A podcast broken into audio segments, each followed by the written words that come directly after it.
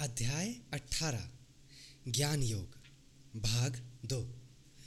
स्वामी विवेकानंद जी की किताब, विविध प्रसंग से। नमस्कार दोस्तों, आप सुन रहे हैं अंकुर बैनर्जी को। ज्ञान मतवादहीन होता है, पर इसका यह अर्थ नहीं कि ज्ञान मतवादों से घृणा करता है। इसका मतलब केवल इतना ही है कि ज्ञान मतवादों से परे की अवस्था है।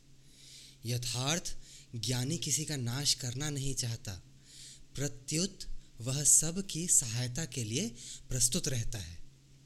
जिस प्रकार सभी नदियाँ सागर में बहकर एक हो जाती हैं, उसी प्रकार समस्त मतवादों को ज्ञान में पहुंचकर एक हो जाना चाहिए।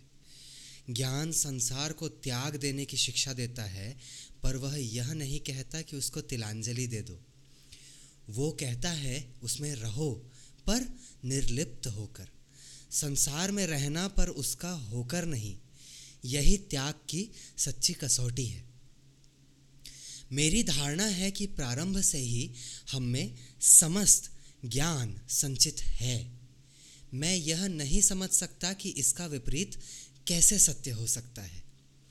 यदि तुम और मैं सागर की लघु तरंगे हैं तो वो सागर ही हमारी पार्श्व भूमि है। जड़ पदार्थ, मन और आत्मा में सचमुच कोई अंतर नहीं। वे उस एक की अनुभूति के विभिन्न पहलू मात्र हैं। इस संसार को ही ले लो। पंच इंद्रियों को यह पंचभूतमय दिखता है। दुष्टों को नरक पुण्य आत्माओं को स्वर्ग और पूर्णत्व प्राप्त ज्ञानियों को ब्रह्ममय। हम इंद्रियों द्वारा यह प्रत्यक्ष नहीं कर सकते कि एकमात्र ब्रह्म ही सत्य है। पर हम यह कह सकते हैं कि यही अंतिम निष्कर्ष है। उदाहरणार्थ, प्रत्येक वस्तु में, यहाँ तक कि साधारण चीज़ों में भी यह एकत्व पाया जाता है।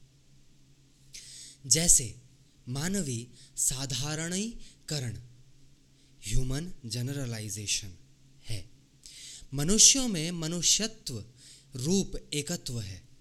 हम कहते हैं कि समस्त विभिन्नता नाम और रूप से सृष्ट हुई है। पर जब हम चाहते हैं कि इस विभिन्नता को पकड़ें, अलग करें तो यह कहीं दिखती नहीं। नाम या रूप या कारणों को हम कभी भी अपना अलग अस्तित्व रखते हुए नहीं देख सकते। बिना किसी आधार के उनका अस्तित्व रह ही नहीं सकता। यही प्रपंच या विकार माया कहलाता है, जिसका अस्तित्व निर्विकार पर निर्भर रहता है और जिसकी इससे मतलब ब्रह्म से, पृथक कोई सत्ता नहीं। सागर की एक लहर को लो। उस लहर का अस्तित्व तभी तक है जब तक सागर का पानी एक लहर के रूप में है और जो ही वो रूप नीचे सिमट कर सागर में मिल जाता है, त्यों ही लहर का अस्तित्व भी मिट जाता है। किंतु सागर का अस्तित्व उस लघु लहर के रूप पर उतना निर्भर नहीं रहता।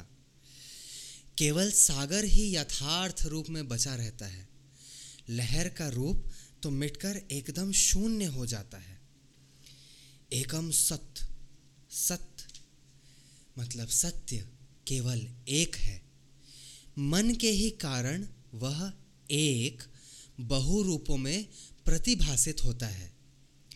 जब हमें बहुत्व का बोध होता है, तब एकत्व हमारे लिए नहीं रहता और ज्यों ही हम एकत्व को देखने लगते हैं, बहुत्व अदृश्य हो जाता है। दैनिक जीवन का ही उदाहरण लो। जब तुम्हें एकता का बोध होता है, तब तुम्हें अनेकता नहीं दिख पड़ती। प्रारंभ में तुम एकता ही को लेकर चलते हो। यह एक अनोखी बात है कि चीन का मनुष्य अमेरिका निवासियों की आकृति के परस्पर अंतर को नहीं पहचान पाता। और तुम लोग चीन वासियों की आकृति के परस्पर अंतर को नहीं जान सकोगे। यह प्रमाणित किया जा सकता है कि मन ही के द्वारा हमें वस्तुओं का ज्ञान होता है। केवल गुण विशिष्ट वस्तुएँ ही ज्ञात और ज्ञेय की परिधि के भीतर आ सकती है।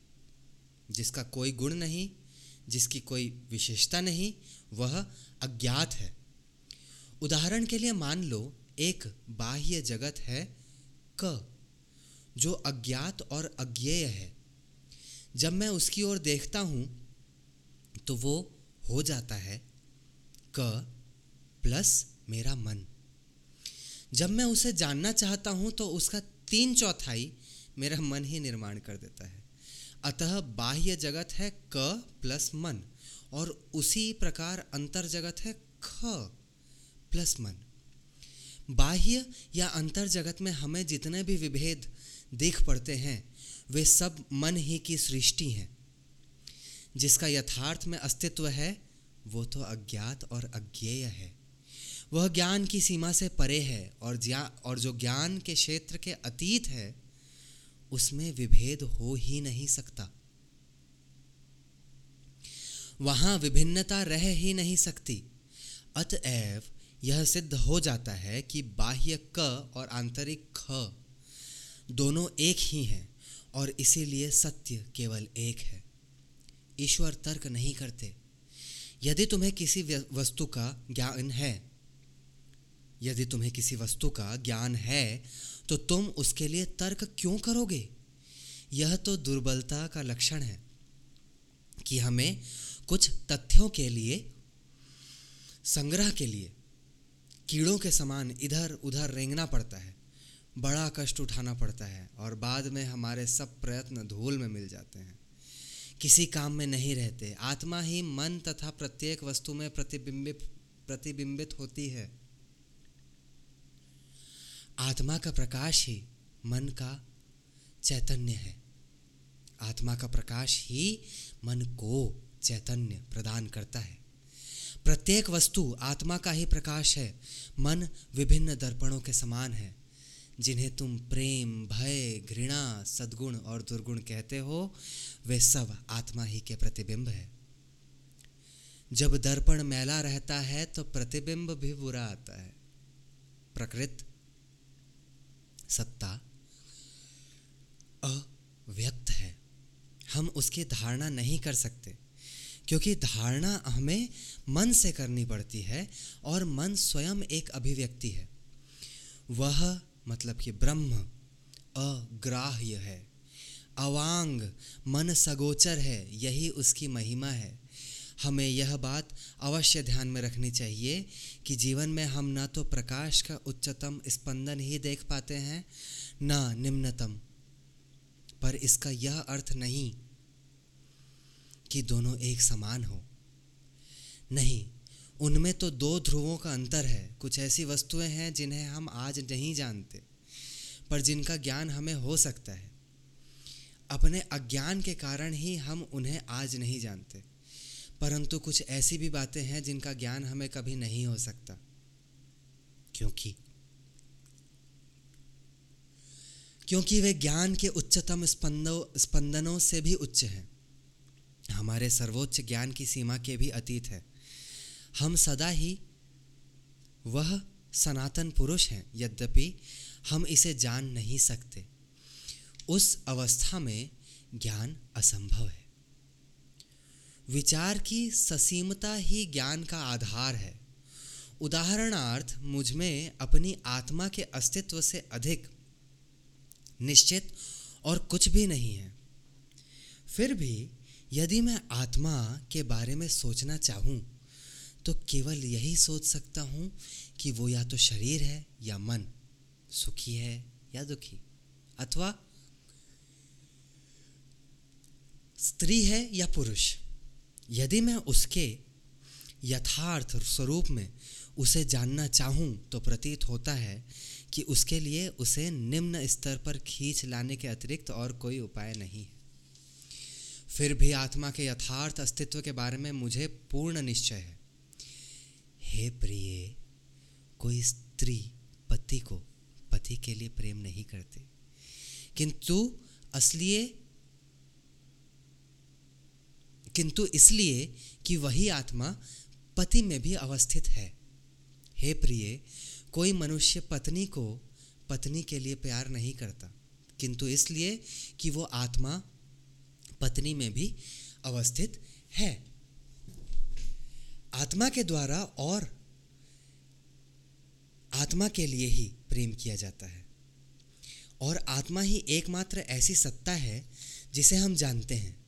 क्योंकि उसी में से और उसी के द्वारा हमें अन्य सब वस्तुओं का ज्ञान होता है। परंतु फिर भी हम उसकी धारणा नहीं कर सकते। विज्ञातारम अरे केन विजानियात। ज्ञाता को हम कैसे जा, जान सकते हैं? यदि हम उसे जान जाएँ तो वो ज्ञाता न रह जाएगा। ज्ञेय हो जाएगा वह विषयीकृत हो जाएगा। जिसे सर्वोच्च अनुभूति हो गई है। वो कह उठता है, मैं राजाधिराज हूँ, मुझसे बड़ा राजा और कोई नहीं है। मैं देव देव हूँ, मुझसे बड़ा देवता और कोई नहीं है। केवल मैं ही वर्तमान हूँ, एकमेव अद्वितीयम।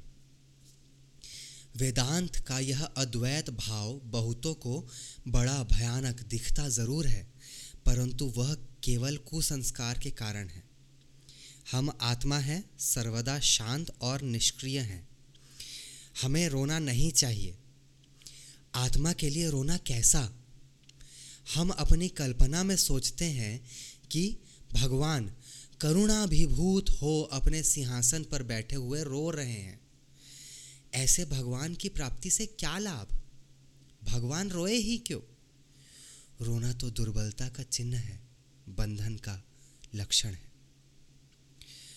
सर्वोच्च को खोजो, सर्वदा सर्वोच्च को ही खोजो, क्योंकि सर्वोच्च में ही शाश्वत आनंद है। यदि मुझे शिकार खेलना ही है तो मैं शिकार शेर का करूँगा। यदि मुझे डाका डालना ही हो तो राजा के खजाने में डाका डालूँगा। सदा सर्वोच्च को ही ढूंढो। आहा, जिन्हें सीमाबद्ध नहीं किया जा सकता। मन और वाणी जिनका वर्णन नहीं कर सकती, हृदय के हृदय में ही जिनका अनुभव किया जा सकता है, जो समस्त तुलना से परे हैं, सीमा के अतीत है और नीलाकाश की भांति अपरिवर्तनशील है, हे साधो, उन्हीं सर्वस्वरूप को, उन्हीं एक को जानो और कुछ ना खोजो। हे साधो, प्रकृति के परिणाम जिन्हें स्पर्श नहीं कर सकते, जो विचार से भी परे है, जो अचल है अपरिवर्तनशील है, समस्त शास्त्र जिनका निर्देश कर रहे हैं और जो ऋषि मुनियों के आराध्य है, केवल उन्हीं को खोजो। वे अनंत, अखंड, एक रस हैं, तुलनातीत हैं, वहाँ कोई तुलना संभव नहीं। ऊपर जल नीचे जल, दाएँ ओर जल, बाएँ ओर जल, सर्वत्र जल ही जल। उस जल में भी एक तरंग नहीं, एक भी लहर नहीं। सब शांत, नीरव, सब शाश्वत आनंद। ऐसी ही अनुभूति तुम्हारे हृदय में होगी। अन्य किसी की चाह न रखो। तू क्यों रोता है भाई? तेरे लिए न दुख है, न शोक। तू क्यों रोता है भाई? तेरे विषय में परिणाम या मृत्यु की बात कही ही नहीं गई। तू तो सत्य स्वरूप है। मैं जानता हूँ कि परमात्मा क्या है, पर मैं तुम्हें बतला नहीं सकता। मैं नहीं जानता कि परमात्मा क्या है, अतः मैं तुम्हें उनके विषय में कैसे बतला सकता हूँ। पर भाई, क्या तू नहीं देखता कि तू वही है? तू वही है। तत् तत्वमसी परमात्मा को तू इधर उधर ढूंढता क्यों फिर रहा है?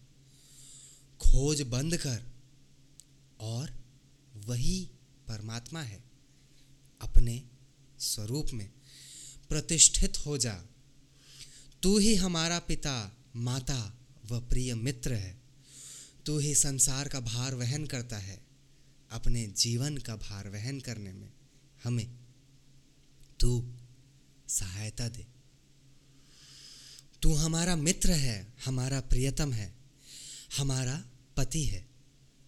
तू ही हम है।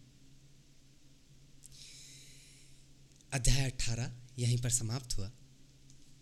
आप सुन रहे थे अंकुर बैनर्जी को। आपका दिन शुभ हो।